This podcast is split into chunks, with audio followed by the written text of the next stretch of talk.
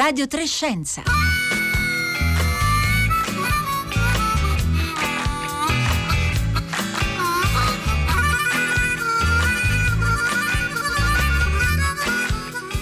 Le 11.31 trascorse da due secondi. Buongiorno da Marco Motta, bentornati all'ascolto di Radio Trescenza in questo mercoledì 30 settembre e oggi riprendiamo eh, il viaggio nel sistema solare perché l'ultima tappa era stata Venere un paio di settimane fa per commentare la scoperta della presenza di fosfina. Vi invitiamo tra l'altro a riascoltare quella puntata del 15 settembre con l'esobiologo John Brucato. Oggi invece ci spostiamo e eh, torniamo su Marte dove da anni, lo sapete, si concentrano gli eh, sforzi dei ricercatori per rintracciare l'eventuale presenza di qual- qualche seppur minima forma eh, di vita. Gli appassionati del pianeta rosso ricorderanno che nel 2018 un gruppo di ricercatori italiani presentò i dati che indicavano la probabile presenza di acqua liquida sotto il polo sud marziano. Beh, nei giorni scorsi quello stesso gruppo ha presentato nuovi dati che eh, indicano la presenza di diversi bacini di acqua salmastra. Eh, allora, tra poco andremo all'esplorazione di questo sottosuolo marziano marziano insieme ad una delle autrici di questa ricerca. E poi, poi continueremo a parlare di eh, biologia, degli orizzonti, dei nuovi orizzonti che si sono aperti eh, con l'inizio del nuovo millennio per la nostra capacità di comprendere, intervenire anche direttamente in maniera sempre più fine sul genoma. E lo faremo anticipando un incontro dal titolo Genomica sociale in programma domani sera all'Arena del Sole di Bologna per la serie Scienza, Coscienza e Conoscenza. 335 5634 296 se volete partecipare a questa puntata mandandoci le vostre domande, le vostre eh, riflessioni, le vostre critiche. Lo potete fare come sempre anche sui nostri profili social. Ci trovate su Facebook e Twitter come Radio 3 Scienza.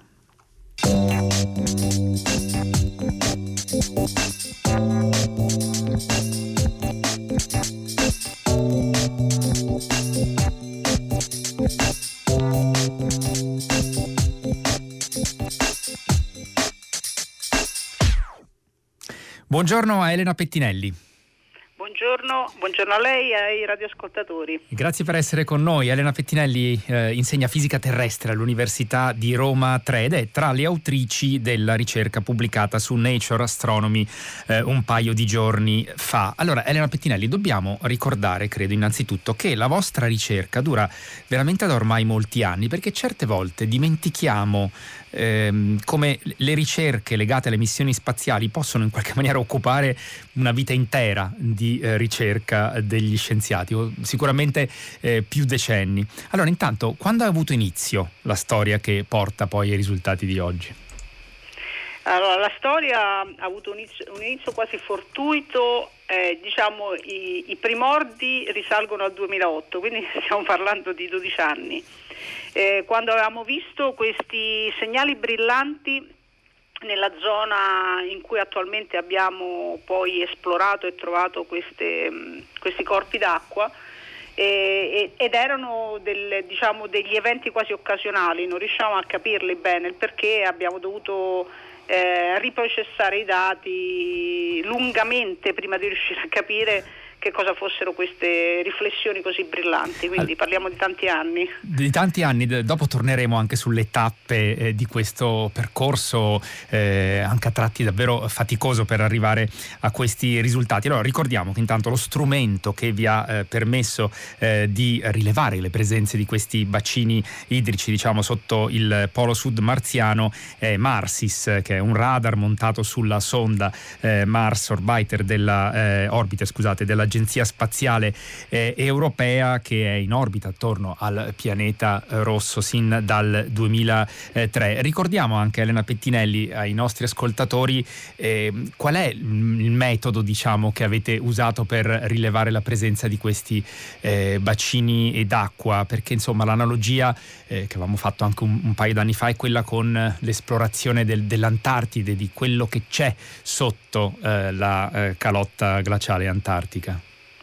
Sì, noi applichiamo esattamente eh, la, la stessa tecnica, chiaramente mh, trasferita su concetti più spaziali, però quello che facciamo è mandiamo dei segnali elettromagnetici e ehm, che si propagano anche dentro il ghiaccio e vengono riflessi alla base del ghiaccio da eh, quello sostanzialmente che c'è sotto. Se c'è roccia viene riflessa in un certo mo- modo, se c'è acqua come in Antartide viene ri- riflessa con un'intensità, un'ampiezza del segnale più, più, alta. Praticamente facciamo una sorta di ecografia al, al uh, sottosuolo marziano usando onde radio invece che, che onde acustiche.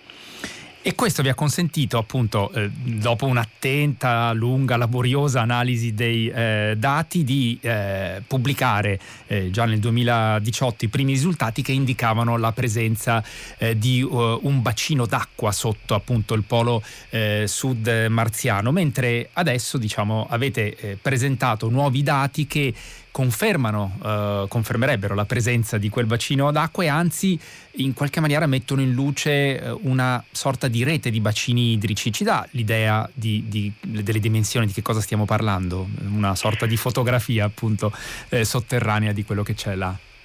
Sì, in realtà la, la, la grossa, ci sono varie differenze, ma la grossa differenza è che noi abbiamo potuto allargare parecchio l'aria, avere molti più dati perché quando abbiamo diciamo, fatto la prima scoperta avevamo solo 29 osservazioni, quindi il lago si vedeva, non si vedeva, si vedeva eh, bene ma non troppo, adesso avevamo 134 orbite, segmenti di orbite che ci passavano sopra e quindi si vedeva tutto molto bene, abbiamo praticamente investigato un'area molto più, più grande, 200 x 300 km e il bacino principale lo confiniamo diciamo, in una dimensione fra i 20 e i 30 km, mentre i corpi d'acqua più piccoli diciamo, sono delle dimensioni di una decina di chilometri, per quello che possiamo vedere ovviamente.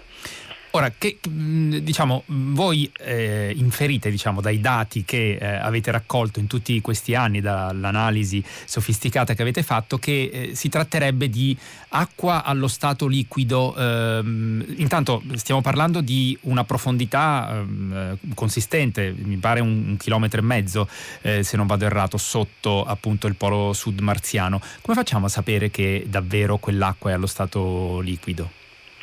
Allora, la, la, la, la questione eh, si risolve sulla Terra analizzando i dati radar. Eh, sappiamo che i dati radar si hanno una serie di caratteristiche particolari, un insieme di caratteristiche, non una sola caratteristica, che è l'ampiezza del segnale, certe variazioni che si vedono sul segnale eh, sappiamo bene che indicano che lì sotto c'è acqua e questa cosa è, è, stata testata per lunghi anni sia in Antartide che in Groenlandia e anche in Canada. Okay? Quindi applicando esattamente la stessa metodologia che quello che abbiamo fatto nel secondo lavoro, eh, abbiamo, utilizz- abbiamo, ottenuto risultati assolutamente analoghi. Quindi ehm, sicuramente quelle zone sono zone bagnate. Ora definirlo un lago come può essere un lago glaciale eh, diciamo, non siamo assolutamente in grado di dirlo, ma sicuramente quella è acqua. Tra, tra le altre cose poi abbiamo stimato un parametro fisico che si chiama permittività dielettrica e che è molto sensibile alla presenza di acqua. Quindi noi abbiamo usato due metodi differenti, li abbiamo confrontati e abbiamo ottenuto lo stesso risultato e questo ci, ci rende molto più consapevoli e diciamo, confidenti che quella sia acqua. Acqua però, una sorta di acqua salmastra, eh, Elena Pettinelli, con una eh, probabile elevata presenza eh, di sale eh, al suo interno. Perché questo eh, elemento è così importante nella appunto nell'ipotesi che davvero si tratti di acqua liquida. Sappiamo c'è, c'è ancora dibattito eh, attorno a, queste, a, questi risultati, eh, nel senso che, lo ricordiamo, nel 2018 ci furono eh, anche delle voci critiche, soprattutto da parte degli scienziati della NASA che erano un, un po' scettici eh, su eh, queste conclusioni e ancora eh, oggi lo abbiamo letto ieri in un articolo pubblicato su, sul sito di Nature che dice proprio l'acqua su Marte, una, questa scoperta intriga eh, diciamo, gli scienziati. Ancora ci sono eh, voci critiche, eh, alcune voci critiche che dicono mamma, io non credo che si tratti di acqua liquida, potrebbe essere fanghiglia o qualcosa del genere. Allora eh, ci spieghi perché voi siete così eh, eh, fiduciosi che effettivamente si tratti di acqua liquida e perché la variabile della presenza del, del, del sale nell'acqua è così importante? Allora, per quanto riguarda la, la differenza fra eh, acqua e fanghiglia, potrebbero esserci della fanghiglia intorno, ma il lago principale ha effettivamente degli impulsi riflessi così forti che solitamente sulla Terra sono associati a bel bacino di acqua liquida, magari non troppo profondo, ma sicuramente acqua liquida. I, le riflessioni sono veramente notevoli. E, e, dal punto di vista invece dei sali, eh, quella è una conclusione più indiretta, non è che noi vediamo il sale con il radar, eh, però data la temperatura basale di Marte, cioè sotto la eh, calotta ghiacciata, ehm, non è che la temperatura sale così tanto da poter mantenere una condizione eh, in condizioni liquide dell'acqua pura. Quindi eh, supponiamo che i sali eh, abbiano abbassato fortemente la, la temperatura di, di fusione del, dell'acqua e quindi possa rimanere liquida anche a temperatura di 80-90 gradi sotto zero, che è una cosa possibile per, eh, se si considerano tutti quei sali che sono stati trovati da altre sonde, per esempio da Phoenix sul, nel Polo Nord, da Curiosity ed altre sonde hanno sempre so- trovato ubiquitari, quindi distribuiti uniformemente in qualche maniera, eh, questi, questi, perclorati e i perclorati hanno proprio la possibilità di, di andare così giù in temperatura e mantenere eh, l'acqua liquida. Ecco perché è una ipotesi che facciamo, non è una ehm, prova scientifica come quella del radar che vede l'acqua. E ehm, allora ci chiede Fabiano che ci scrive da Belluno al 335 5634 296, ovvero Elena Pettinelli, eh, perché è così importante eh, trovare l'acqua seppur sepolta eh, così nel sottosuolo eh, marziano? Perché mh, la cercate con tanta insistenza? Eh, ovviamente l'acqua ehm, è eh, il primo elemento che si cerca per cercare di tracce di vita biologiche. Okay? Per come la conosciamo no- noi, la biologia e l'evoluzione eh, biologica sulla Terra, eh, l'acqua è essenziale, quindi noi partiamo da quello. Però c'è un altro aspetto, secondo me, molto, in- molto interessante di questa scoperta, è quello di ripensare all'evoluzione che ha avuto Marte, perché se noi troviamo vari corpi d'acqua, in questo caso ne abbiamo trovati quattro e quindi è un sistema più complesso dal punto di vista idrico, idrologico, è chiaro che potrebbe essere un segno dell'acqua che c'era prima in superficie, quindi del fatto che ci possano essere stati dei bacini molto estesi che in parte si sono ridotti per evaporazione, per cambiamenti climatici e quello è il segno tangibile di una situazione geologica pregressa quindi ci fa anche pensare molto di più alla presenza di acqua in superficie, quindi è un indizio importante in questo senso, proprio sulla storia geologica di, di Marte. Eh, Elena Pettinelli, c'è un ascoltatore o ascoltatrice che non si firma che chiede, ma una volta ammartati sulla superficie eh, di Marte, sarà possibile raggiungere l'acqua? Insomma, il riferimento è anche alle eh, missioni che sono partite nel corso di, di quest'anno, che porteranno eh, o che partiranno insomma, nel prossimo futuro, che porteranno nuovi ehm, eh, robottini che saranno in grado di esplorare la superficie marziana, ma c'è qualcosa, ehm, c'è un, la possibilità davvero di arrivare a ad esplorare il sottosuolo così in profondità per verificare effettivamente la presenza di questa, di questa acqua liquida? Eh, lavorare sul polo marziano non è semplice perché le temperature superficiali sono a meno 110, cioè quindi fare una missione polare eh, umana sarà veramente complicata. Già fare una missione robotica è una cosa di cui si può parlare. Chiaramente le missioni che stanno arrivando, che è quella delle, de, eh, sia cinese che americana, c'è anche una terza missione degli ehm, Emirati mi pare, eh, non arrivano nella zona polare, ma c'è una cosa importante da dire, la missione cinese ha a bordo un radar, perché la missione cinese è fatta da tre corpi che sono un orbiter, un lander e un rover e sull'orbiter c'è un radar, un radar che è eh, quasi a metà fra Marsis e Sharad. Quindi chiaramente sono quasi certa che i cinesi saranno molto interessati ad andare a vedere nella zona eh, dove abbiamo investigato. Eh, per quanto riguarda perforare nel, sul polo è complicato, è già complicato perforare in Antartide o perforare in Groenlandia, è una sfida tecnologica, perforare su Marte al momento la vedo molto complicata.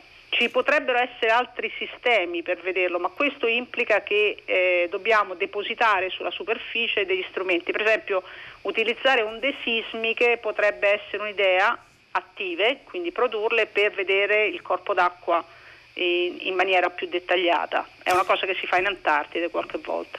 Quindi ci sono eh, molte idee in campo da eh, poter eh, sfruttare per cercare di avere eh, conferme ulteriori diciamo, della, eh, di, della, presenza di, di, acqua nel sottosuolo eh, del polo sud marziano. senta, la pettina lì, le devo girare alcuni dei messaggi che stanno arrivando perché due o tre ascoltatori tornano su una questione annosa con cui immagino che anche lei sia dovuta confrontare negli anni occupandosi di appunto ricerche spaziali, perché insomma c'è chi scrive eh, soldi buttati, non ci sono abbastanza problemi da risolvere eh, qua sulla Terra, tempo e denari eh, sprecati, perché è utile invece dal vostro punto di vista fare, condurre, continuare a condurre e investire eh, in questo tipo di ricerche?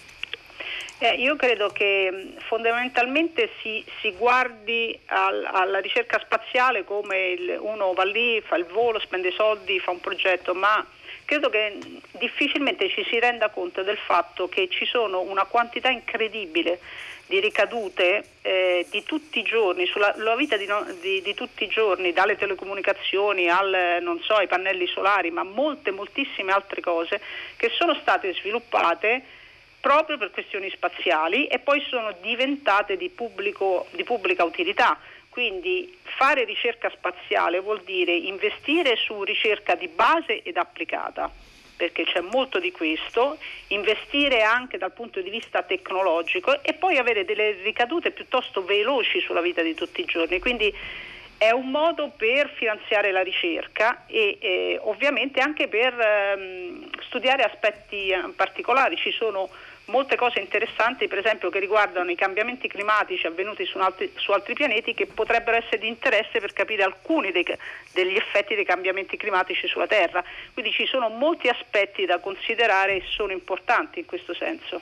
Eh, questi sono temi che abbiamo toccato anche nella puntata che citavamo all'inizio di un paio di settimane fa con l'esobiologo eh, John Brucato che ci parlava invece di eh, Venere, appunto lo studio del, del, passato e dell'evoluzione che hanno avuto eh, gli altri pianeti del sistema solare, soprattutto i nostri vicini sono, eh, sono importanti eh, per capire appunto anche aspetti della, dell'evoluzione del nostro, del nostro pianeta.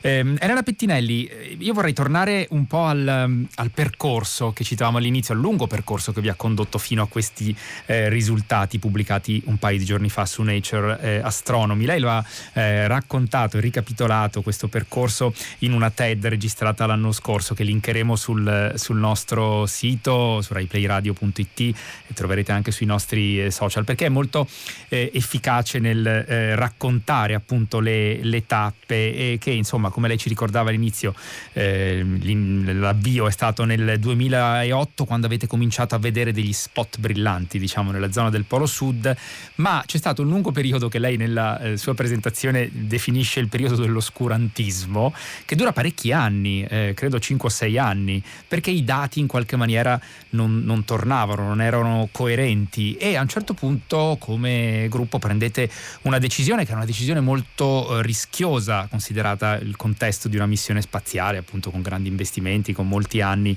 eh, di eh, sviluppo, cioè quella di riprogrammare eh, il software. Perché è una decisione così eh, rischiosa? Eh, perché quando si fa una missione spaziale non esiste solo uno strumento, ne esistono molti.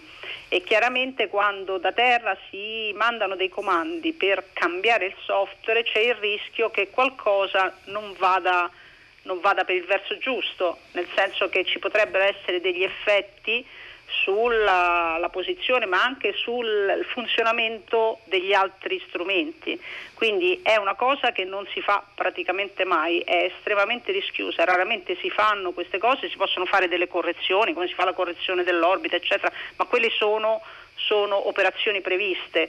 Noi abbiamo deciso di togliere il software che è stata poi la, la, la scelta vincente, molto rischiosa. L'ESA ha accettato questa proposta dopo chiaramente un discreta, una discreta discussione. Immaginiamo. Eh, esatto, ed è stata invece la, eh, la, scelta, la, scelta, vincente. Poi c'è tutta la storia che anche nel TED racconto delle famose memorie che non dovevano essere lì Eh, ma c'è anche un altro aspetto. Cioè, mi scusi Elena Pettinelli se, eh. se, la interrompo, ma perché appunto lei cita le memorie, perché questa operazione diciamo di riprogrammazione del software, del radar, stiamo parlando sì. sempre del radar eh, Marsis, è stato possibile anche grazie al fatto che c'erano delle eh, memorie diciamo supplettive eh, che vi consentivano di fare questa operazione e che sono finite lì a bordo del, di questo radar maniera un po' diciamo fortuita, lo vogliamo dire, non era una cosa sì, così sì, sì, non, programmata non in maniera solida. Assolutamente, no, non era né prevista nel progetto elettronico eh, c'erano degli slot e gli ingegneri hanno avuto la brillante idea di riempirli quegli slot, poi con delle memorie che a noi oggi ci sembrano ridicole perché erano 16 mega, ma questo ha fatto la differenza e infatti è per questo che noi possiamo acquisire solo dei brevi tratti di orbita perché riempiamo subito le memorie, poi le mandiamo a terra e non possiamo acquisire tanti dati, ma sono, suffi- sono stati sufficienti per cambiarci completamente, la, cambiare la storia di questa, di questa scoperta sostanzialmente. E, lo ricordiamo perché naturalmente questa missione era stata progettata negli anni 90, quindi diciamo anche le dimensioni delle memorie sono in qualche maniera coerenti no? con, con eh, i tempi della, appunto, della progettazione, i tempi lunghi eh, della progettazione e della realizzazione di una missione spaziale spaziale. Elena Pettinelli, eh, c'è una, um, un'ascoltatrice, Fausta, che ci chiede di dire qualcosa sul terraforming eh, su Marte. Di cosa si tratta? Eh, beh, questa è una, una, storia lunga, forse è, è, più una domanda per John, per John Brucato eh. che non per me, però eh, diciamo è eh, il tentativo, cioè il pensare di poter eh, aiutare lo sviluppo della vita su un altro pianeta che al momento non ce l'ha, ma che può avere delle condizioni eh, sufficienti per fare questo tipo di operazione. Ora chiaramente dietro il terraforme probabilmente c'è anche molta discussione etica e, e capisco che possa esserci perché eh, sembra quasi un po' in contrasto sotto certi aspetti con la protezione planetaria a cui noi tutti quando dobbiamo fare una missione o costruire uno strumento dobbiamo essere attenti, ovvero non andare a trasportare lì qualcosa che abbiamo qui. E, è un concetto interessante, probabilmente mi sembra un po' futurista, anche se, se si pensa che fra un po' dovremmo ritornare sulla Luna e quindi alcune processi di piccolo terraforming, per esempio lo sviluppo di alcune forme biologiche potrebbe essere interessante, però questa è una cosa molto diversa perché verrà fatta in particolari condizioni diciamo confinate. E, ehm, e quindi eh, questo per ricordare anche appunto l'importanza delle, eh, che, le, che, le, missioni siano attente davvero a non, eh, a non contaminare eh, i, i, pianeti che visitano. Questo è un aspetto che abbiamo toccato varie volte anche eh, qui a Radio Trescenza commentando eh, altre missioni. adesso Elena Pettinelli, quali sono le vostre tappe future? Cioè cercherete di raccogliere analizzare ancora ulteriori dati? Marsis continuerà a funzionare? Sappiamo che hanno dei, diciamo, dei tempi di vita di solito questi eh, strumenti, su quanto ci potete contare ancora? Ehm, Marsis ancora eh, diciamo, è in buona salute, nonostante i suoi anni e le condizioni veramente molto difficili sempre nello spazio a cui sono soggetti gli strumenti. Eh, dobbiamo capire se invece l'ESA eh, pensa di terminare questa, questa, missione perché c'è questo rischio eh, c'è sempre un po' la coperta corta da tirare sui fondi e quindi se devo finanziare o devo aprire un'altra missione forse non ho i soldi per continuare a, a mandarne avanti un'altra. Di fatto ancora le acquisizioni stanno andando avanti e ci piacerebbe provare a trovare zone simili su cui andare a vedere se ci sono altri complessi idrici, questo è abbastanza interessante, guardare altre zone del Polo Sud e guardare anche il Polo Nord. Quindi questo sarà il prossimo passo per vedere se tro- siamo stati fortunati in quella zona eh, oppure se c'è qualcos'altro effettivamente da andare a vedere. Eh, Elena Pettinelli, approfitto per girarle una domanda che è appena arrivata da Clotilde, che ci scrive da Sulmona, che torna su un tema che forse è importante eh, chiarire, perché dice non potrebbe essere la temperatura interna di Marte a rendere possibile la presenza di acqua allo stato eh, liquido? Sì, questa è una, una domanda corretta, nel senso che è uscito un anno dopo il primo articolo su Science, è uscito un lavoro degli americani che diceva ah no, ma forse eh, lì non, è, non, sono i sali, è un'anomalia eh, termica dovuta probabilmente a un magma caldo residuo che è rimasto sotto.